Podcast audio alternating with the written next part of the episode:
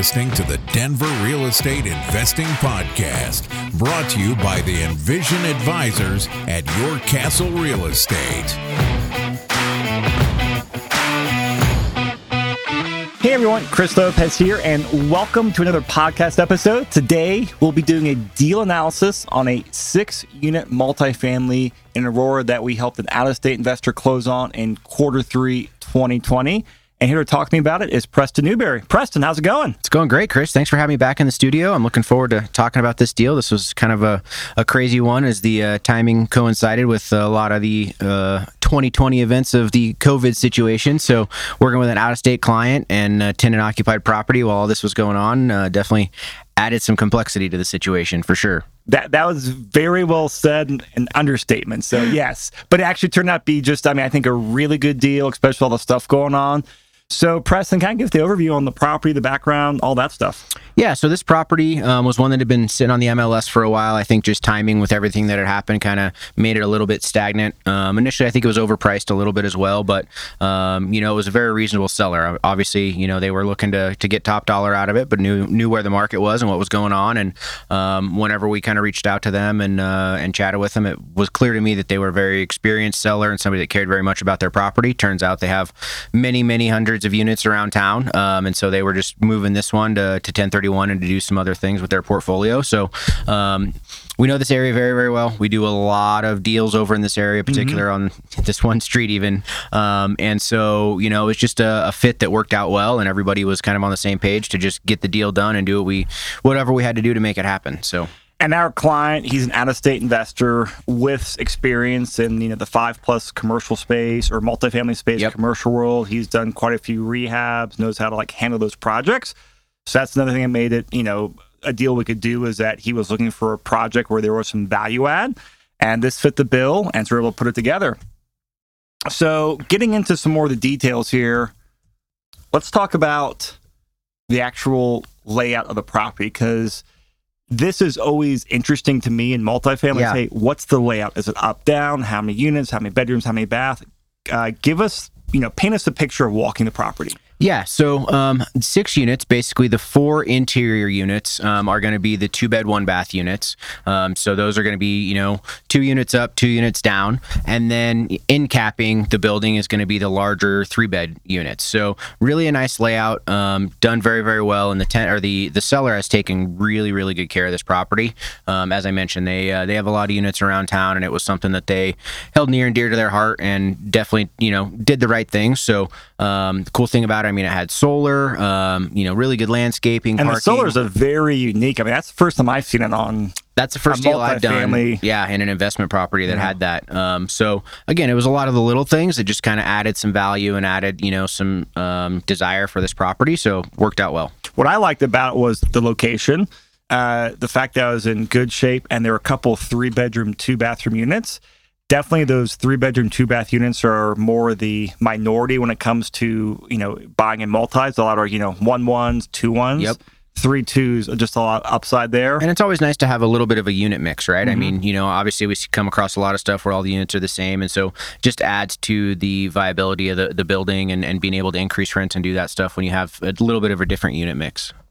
And what was the value add play there? Because I know, if I recall correctly, I think the there was some value there with rents and some updating the, the units. What yeah, was the so, play there? Um, nothing too crazy, and that was a nice thing. It was just a nice, easy, you know, kind of go in and update some units. Whenever the seller purchased it, I think it was eight or nine years ago, they had gone on, gone in and done a lot of updating at that point. So, um, you know, it wasn't like it was straight from the 1950s or 60s when the building was built and needed to be completely redone. Uh, mostly just a lot of cosmetic stuff.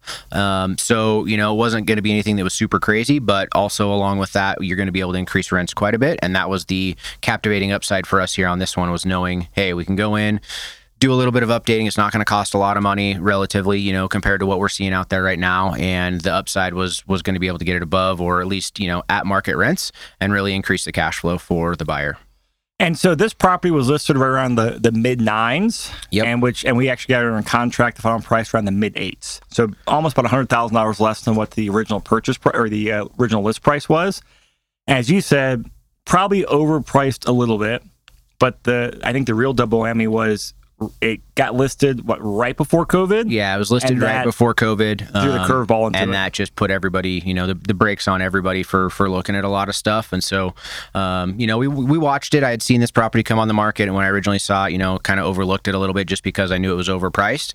Um, and then, you know, as things started to move and and uh, the economy came back around a little bit, you know, we just and so kinda, did commercial lending. Yeah, and so did commercial lending. Um, we kind of took a second look at it, and I reached out to the seller because I knew it would be a really good fit for our client um, and we were able to put a deal together that was every was hap- was good for everybody. And so let's actually talk about, um, you know, you got under contract, negotiated a very good price on there. And of course, one of those things, nobody had made an offer on it until we decided to put an offer in. And then all of a sudden, you know, somebody else wants it too. So we were competing, I think, with at least one, if not two other offers. Um, but that was kind of the nice thing is that we had a, a good reputation and, and, you know, good relationship with the seller. So we were able to get it under contract. What was the inspection process like? Because, hey, multifamily, as a lot of investors and listeners know, multifamilies usually come with a, a mixed bag and a mm-hmm. lot of mm-hmm. times deferred maintenance. Yeah. So um, again, just circling back around to how well these guys had taken care of this property because they cared for it so much um, there were not a lot of major issues with this place. We obviously went in and did our inspection, but knowing we were going to go in, or at least the, the buyer was going to go in and rehab the units, um, you know, a lot of the minor stuff was not an issue. We just wanted to make sure roof, sewer, electrical, the major systems in the in the property were were good. Um, the only thing that came up to us was a little bit of a sewer line issue, um, and the seller was very amicable. We you know agreed on some terms to settle that and move on with everything. So that was really the only issue we had. Um, and you just get a concession for the sewer? Yep, we just got a concession. concession. We basically split it because um, it wasn't something that needed to be repaired right away, but was going to need to be taken care of at some point in the future. So, um, you know, we just kind of came to an agreement and everybody was happy with it. All right. So, talking about the financing side, uh, as we've mentioned in, in, previous podcasts, everyone knows, you know, what's happened with residential rates and probably with commercial lending. Commercial lending took the biggest roller coaster I mean, ride through yeah, COVID. basically went to a brick wall for a minute. yeah, I mean, what about six to eight weeks? It seemed yep. like that world kind of froze, and we were getting some, I mean, some crazy quotes from banks.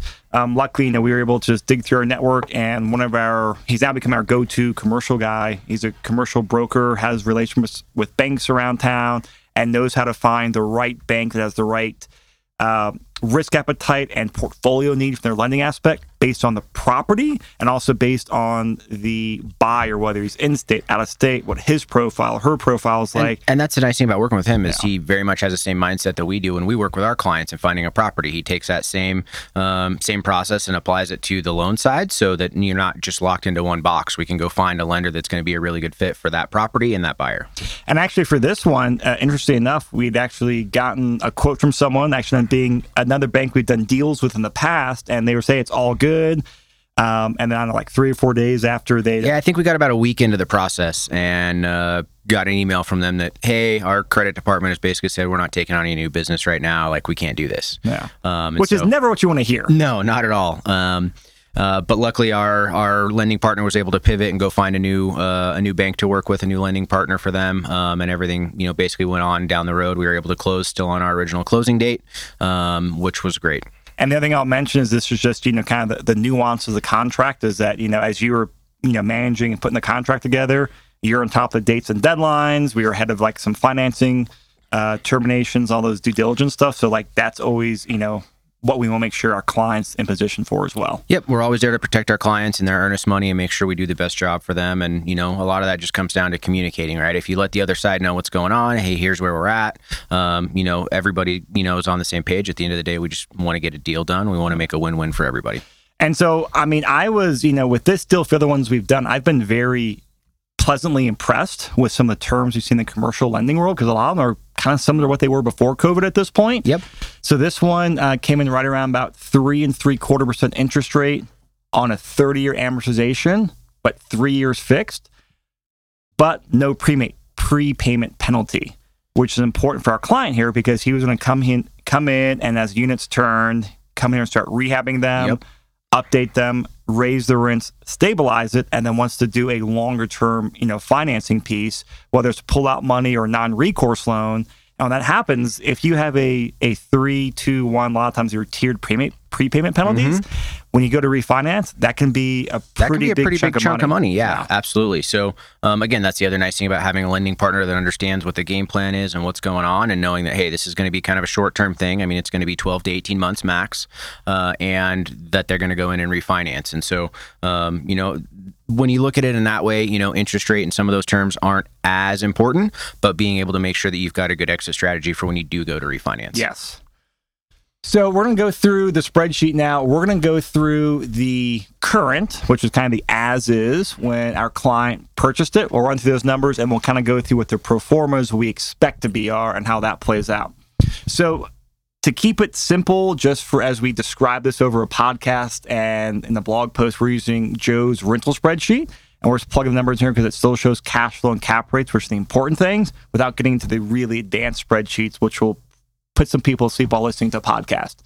So plugged in 25% down payment, purchase price around the mid eights, um, total cash investment right around a quarter million dollars. Plugged in the interest rate of three, you know, 3.7 now, in the rents here, we have about 6,900 in total rents and about $130 a month in that's uh, laundry income. Laundry right? income. Yep. Yeah. That was the other nice thing. I actually I didn't mention this previously, but the the added bonus to this building was it did did, did have laundry, um, which like is a laundry some, room. Yeah, it had okay. a laundry room um, down so in the coin operated. Floors. Yep. So um, just another added bonus for the buyer. So altogether, about seventy one hundred dollars in gross rent and laundry income. We plugged in our standard five percent vacancy, 3% rent, 3% appreciation, standard assumptions we use. We plugged in uh, property management. Again, 10% is what we used here, being very conservative. Very conservative. Actual yep. PM cost is what, about 7% on here? Yep, six to eight, depending on who you use and, and kind of how it plays out. But yeah, we always like to be conservative. Why do we round up? Uh, because you're going to have other additional fees, right, that we can't take into account with a percentage point. So at that point, you know, hey, you're going to have lease up fees, you're going to have turn costs, some of those things. So again, let's err on the side of caution. And that's our just kind of keep it simple, stupid underwriting, keep it really simple for math. And we found rounding up a few points works out pretty good. Uh, we put in 8% there for just general repairs, reserves, and capex, which it sounds like since this is in pretty good shape expectations going and rehab the units. I mean, they'll probably be less than that. I would Again, definitely expect it to be a lot less. You know, being a, a solid brick structure, you know, minimal landscaping, parking lot was in good shape. I think you know they'll be pleasantly surprised with you know lower maintenance reserves.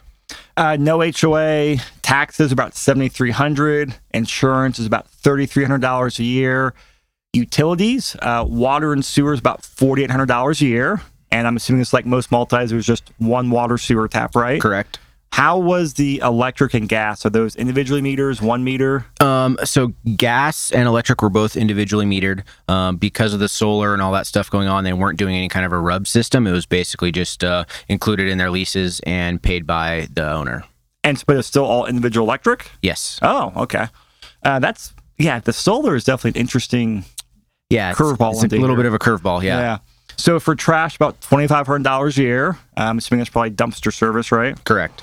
Uh, about three thousand dollars for uh, Xcel, so gas, electric, common areas, I guess, whatever. You know, mostly probably gas bills. It's mostly going to be gas, yeah. And about twelve hundred dollars a year for landscaping.